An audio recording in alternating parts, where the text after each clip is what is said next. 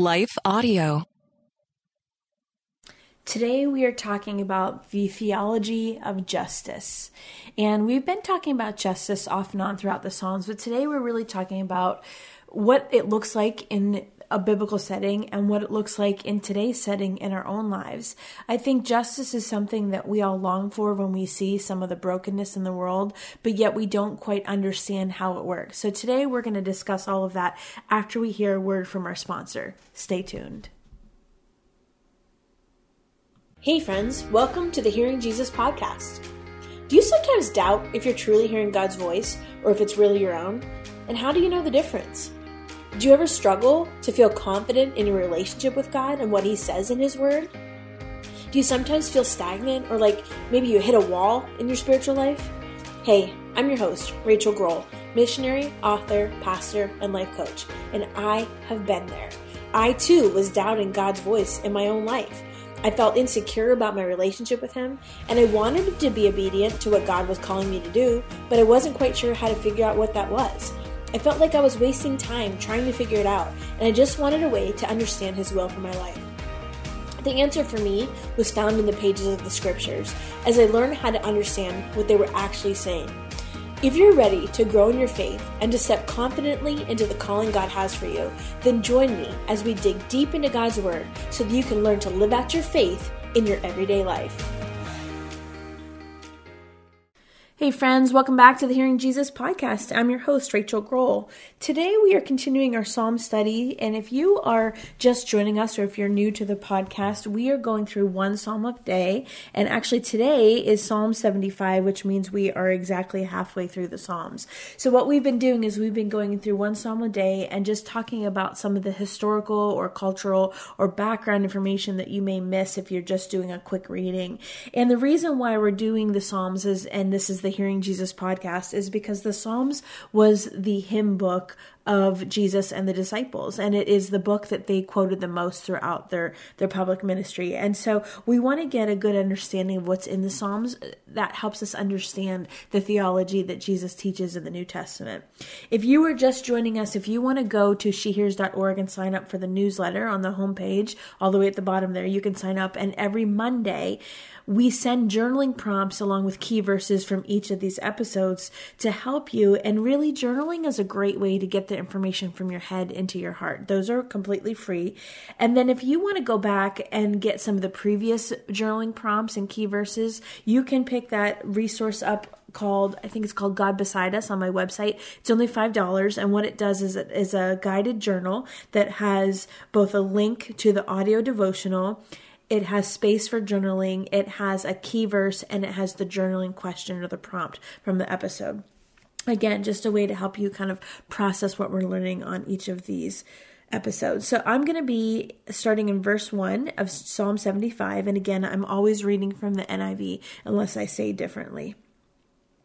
We give thanks to you, O God. We give thanks, for your name is near. Men tell of your wonderful deeds. You say, I choose the appointed time.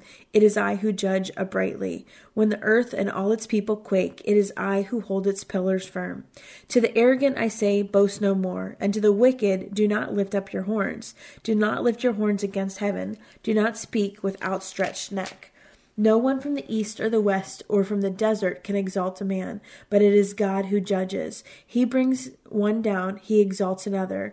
In the hand of the Lord is a cup full of foaming wine mixed with spices.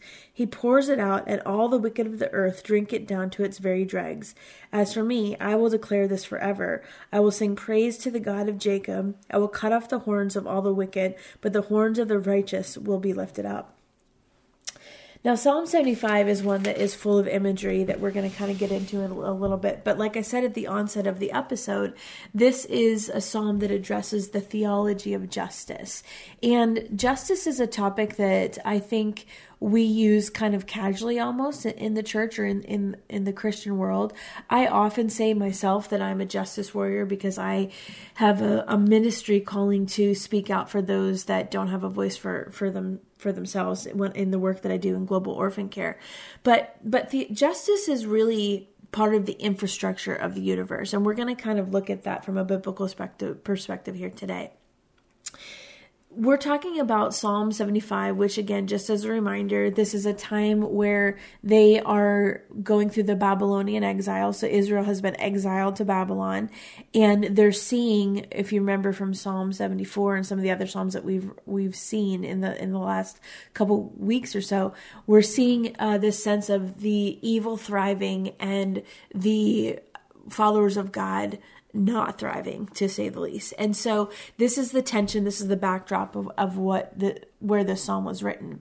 And what we're seeing the psalmist talk about is making sure that the wicked are punished and the righteous are rewarded. And he's making this appeal to the God of justice, because we know that God is just. God himself is the object of mockery. He himself is being mocked in not just in this time frame, but really that's the reality of our lives today. I mean, I don't know if you've experienced that where you live, but where we live, even just being a believer, if people know that you're a Christian, there's a sense of mockery that comes along just from being a follower of God, especially in the political and social climate that we have in today's time.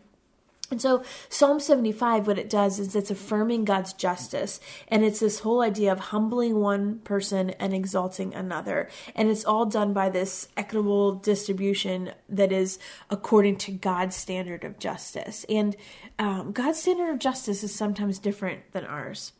I want to point out that because this psalm uses the word we, it's the common plural form, we, it sometimes falls into the classification of a community psalm or a community thanksgiving psalm. And so not only is this a prayer from the psalmist, but it's most likely used as a community psalm. It's a psalm of Asaph, and it is known to be used as a song from the director of music throughout Israel's history. A couple things I want to point out, because there's so much imagery in here, I want to make sure that you don't miss it. In verse 3, it's talking about a quake. It says, "When the earth and all its people quake, it is I who hold its pillars firm." So this idea of a quake is it's of course an earthquake. The verb literally means to move back and forth. And so it's a metaphor that's basically describing the effect of the earth when God appears as judge. And then when it goes on, it's talking about even if the earth should move back and forth, God is still in control, because it's talking about the pillars. The pillars are how basically God has established the pillars of the earth. And so even if the earth is melting, if the earth is shaking, if it's quaking, if it's rocking back and forth, there's a reassurance there, because we're talking about the God who has established the pillars of the earth. And so what the implication is there, that there is stability in our relationship with God rather than insecurity that we would get from the world. In verse 5, let me read it. It says, "Do not lift your horns against heaven. Do not speak with outstretched neck." I thought this was interesting. I wanted to point out when it's talking about do not lift your horns against heaven, you have to remember the culture and the time that this was written. Again, I say this all the time. The Psalms was written in a different time period to a different culture. And so while the Psalms were written for us, they were not originally written to us. They were written to an agrarian culture. And so the idea of a horned animal was very, very common. Everybody owned horned animals or saw them, in their day-to-day lives. The idea of a horned animal is talking about when those kinds of animals go into challenger mode and they have some sort of opponent, they will lift their head or they will lower their head depending on where they're at. And so this is a really common metaphor we see it throughout this scripture in verses 4, 5, and 10. And you have to remember that when we're talking about horned animals, essentially we're talking about cattle. That was a vital part of their lives. And everyone understood that a bull's horns were a symbol of strength. And so if they're raising and lowering their head, it's an expression of challenge and then defeat. So if he's talking about the outstretched neck, it's talking about this posture of challenge. So the outstretched neck would be talking about an arrogance. And so I think that sometimes we miss that because we don't necessarily understand the behavior of those kinds of animals that they would have been so familiar with. Another metaphor that we see is in verse 8. It says, "In the hand of the Lord is a cup full of foaming wine mixed with spices. He pours it out, and all the wicked of the earth drink it down to its very dregs." Again, if you're not familiar with this kind of process, which the original audience, original listeners would have been, the foaming wine is talking about essentially the fermenting process. And so sometimes wine was mixed with different kinds of spices to really augment its effect. We see that referred to in Song of Solomon, chapter 8. And the dregs were the sediment that settles to the bottom of the vessel of the fermentation process. And so sometimes wine in other places is a really good metaphor on a positive spin. But here, when it's talking about the dregs, it's a metaphor of judgment. So when it's saying it's dregs, it's the leftovers, it's the elements that sink to the bottom of the wine. That metaphor means that they have drunk every last drop of the cup, the dregs and all. I think that that's kind of an important image that maybe is lost on us because we don't quite understand all of that. And then again, in verse 10, it says, "I will cut off the horns of all the wicked, but the horns of the righteous will be lifted up." Again, the horns is representative of the strength of the bull. And so this is really an announcement of an ethical system that is being endorsed and dispensed by God as an act of justice. So I think we're going to go ahead and take a break right here. And when we come back, we'll get into the rest of the psalm. Stay tuned. So what we're talking about here is this process of humbling and elevating according to God's justice. And this is something we see throughout the scripture. Actually, I'm going to read a couple other passages that demonstrate the same kind of process. We see it back in 1 Samuel chapter 2, verses 1 through 10. It's commonly called Hannah's Song. And that is a scripture that really emphasizes the way that God humbles and elevates as a work of grace. And so I'm going to go ahead and read that for us because I think it helps us understand this psalm a little bit better. So starting in, I'm going to start in verse 1. It says, "Then Hannah prayed and said, 'My heart rejoices in the Lord my horn is lifted high. My mouth boasts over my enemies, for I delight in your deliverance. There is no one holy like the Lord. There is no one besides you. There is no rock like our God. Do not keep talking so proudly or let your mouth speak such arrogance. For the Lord is a God who knows, and by him deeds are weighed. The bows of the warriors are broken, but those who stumbled are armed with strength. Those who were full hire themselves out for food, but those who were hungry are hungry no more. She who is barren has borne 7 children, but she who has had many sons pines away. The Lord brings death and makes alive. He brings down to the grave and raises up. The Lord sends poverty and wealth. He humbles and he exalts. He raises the poor from the dust and he lifts the needy from the ash heap. He seats them with princes and has them inherit a throne of honor. For the foundations of the earth are the Lord's, on them as he has set the world. He will guard the feet of his faithful servants, but the wicked will be silenced in the place of darkness. It is not by strength that one prevails. Those who oppose the Lord will be broken.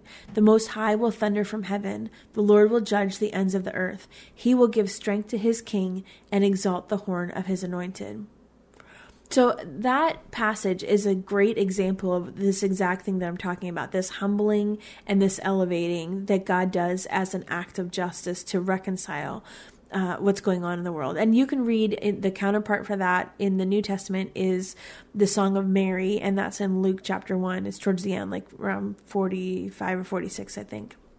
But again, that is another example of the elevation of the humble and the punishment or just the checks and balances that we see as part of God's act of justice. And so this theology of justice, we have to recognize that it's more than just the infrastructure of how God deals with things, but it's really the fabric of the morality that we see in the world today, where God, even when it doesn't feel like he is dealing with things in the social network that we're in, or the, maybe social network's not the right word, I guess the society and the culture that we're in, that there really is a bringing down and elevating process that God does, even when his standard of justice is different than ours, because of course God's standard of justice comes from God's nature, and by God's very nature, he's much more compassionate than we are, he's much more patient than we are, he's much more merciful than we are, and so his standard of justice is not different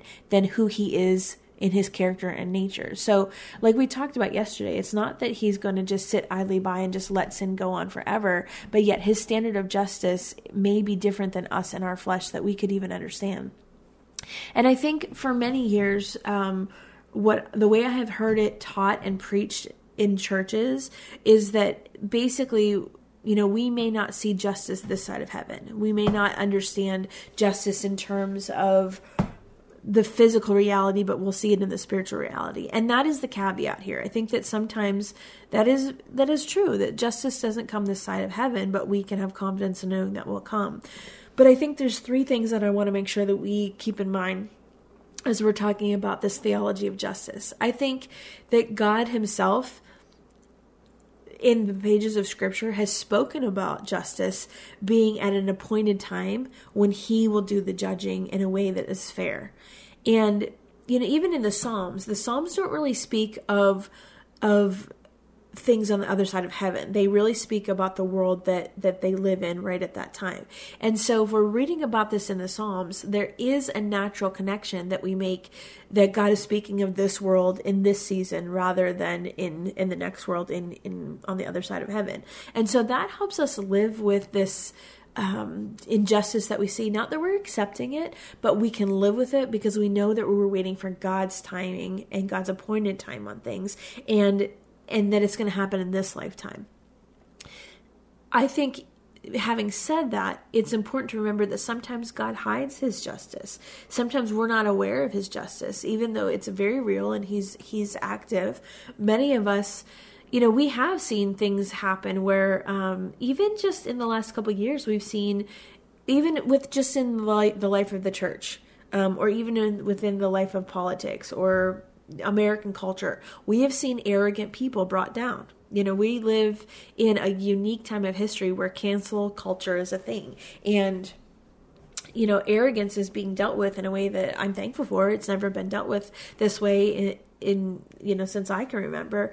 But we've also seen really humble people exalted. I think that's one of the beauties of the TikTok trends and those kinds of things. Everyday, ordinary, small businesses or small leaders can be elevated to a place where they might not otherwise have been. And I'm not saying just in that regard. I think overall what we see is God does allow for that, where the people that are arrogant will be brought down and then the humble are exalted. And that's part of God's system of justice that helps rebalance things in this distorted world. And so even if that's not exactly what's happening in our lives, we do see that pattern of behavior and we see that happening.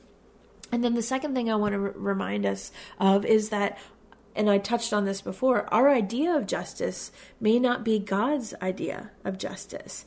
And sometimes when we see justice, we have a tendency to figure like that wasn't enough. It wasn't harsh enough.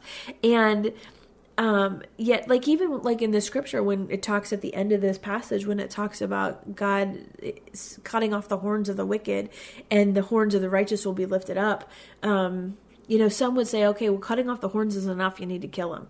You know, I mean, we all have this different standard, and our flesh standard, we want extreme justice, but yet perhaps God's justice is a humbling. You know, one of the things I've seen in my own personal life is that God definitely is a just God, but he's also a compassionate God. And so in situations where I feel like I would have been way harsher of a judge, it's a good thing I'm not the judge, I would have been way harsher.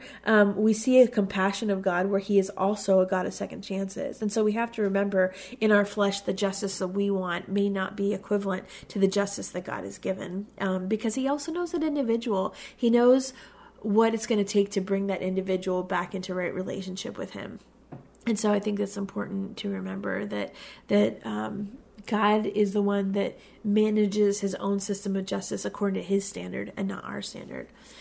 And then, of course, you know, the last point I want to make is there are instances when justice is just a mystery and there's no explanation for the things that we're seeing and why things are being allowed to happen. You know, the classic example from scripture is Job and how Job suffered, even though he was innocent, or at least he was innocent of what his friends were accusing him of. And while we see situations like that, or even experience situations like that, we have this internal pressure to kind of understand why it's happening, or how we can get to the other side of it, or how we can reconcile it, because we know that God is just and we want him to deal with it and deal with it quickly. But sometimes we don't see that. Sometimes the urgency that we have to understand or to reconcile or to deal with it, sometimes we don't see it. And it drives us to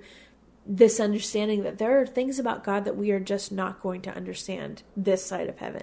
There are things about God's character and nature and the way that he interacts justly that we just won't understand or we won't see.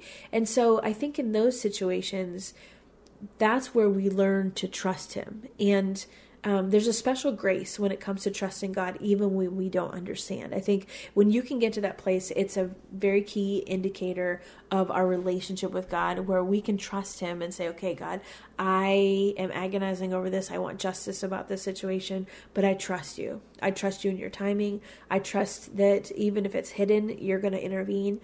I trust that you know more than I do about the situation, and I'm just going to hand this over to you. I think that's a very special place to get in our relationship with the Lord. I think C.S. Lewis acknowledged this, and he had been talking about before he was a believer, when he was an agnostic, his very argument against God was that we seem to live in such a cruel world that was just and unjust. But then he recognized the fact that, how did he even get to this place where he had an understanding of what was just and unjust, or what was cruel and what was kind? And essentially what C.S. Lewis said was that a man doesn't call a line crooked unless he knows, or at least has some idea of, what a straight line is. And so how do we know what's just versus unjust? How do we know what's cruel versus what's kind?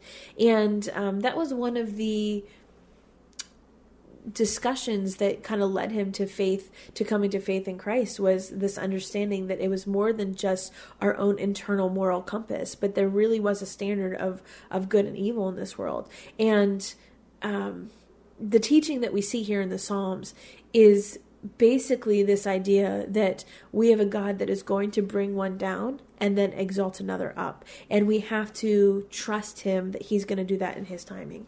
So I'm going to go ahead and I'm going to reread that within that insight. I pray that's a blessing for you. It says, starting in verse 1, "We give thanks to you, O God. We give thanks, for your name is near.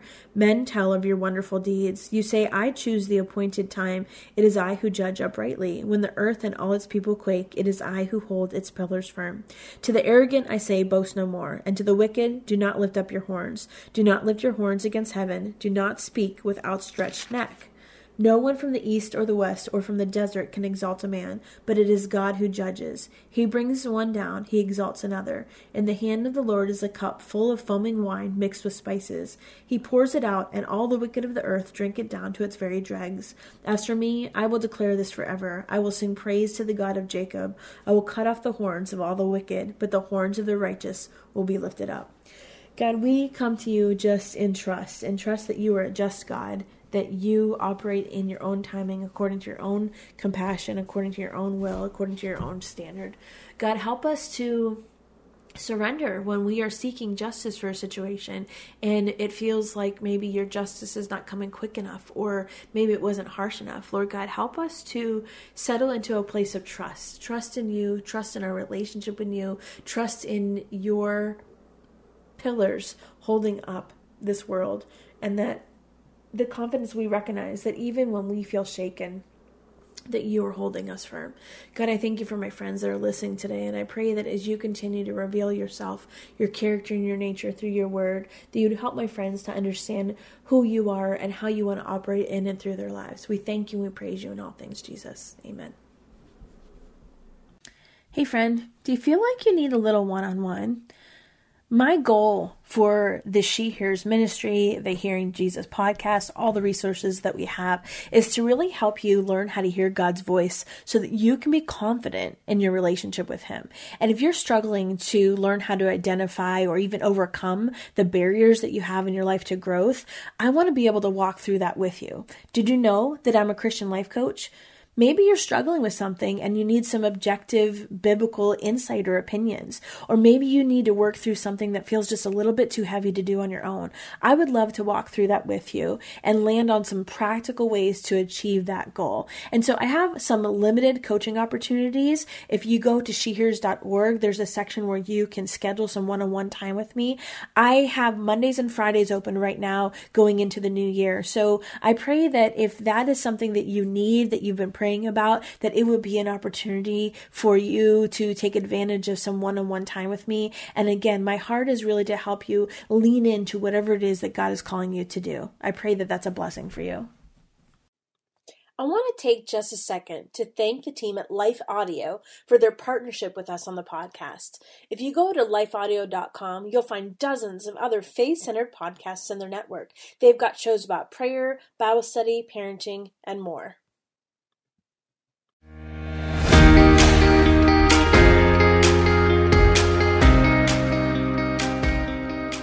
Hey friends, if this podcast helped encourage, empower, or equip you for God's call in your life, I would love it if you would head over to Apple Podcasts and leave me a review. That's the #1 way you can support my show. You can also join our free Facebook community or Instagram page where I share inspirational tips, resources, and prayer throughout the week. Hey, I want you to know I'm praying for you this week. Know that you are loved, you are cherished, and you are His.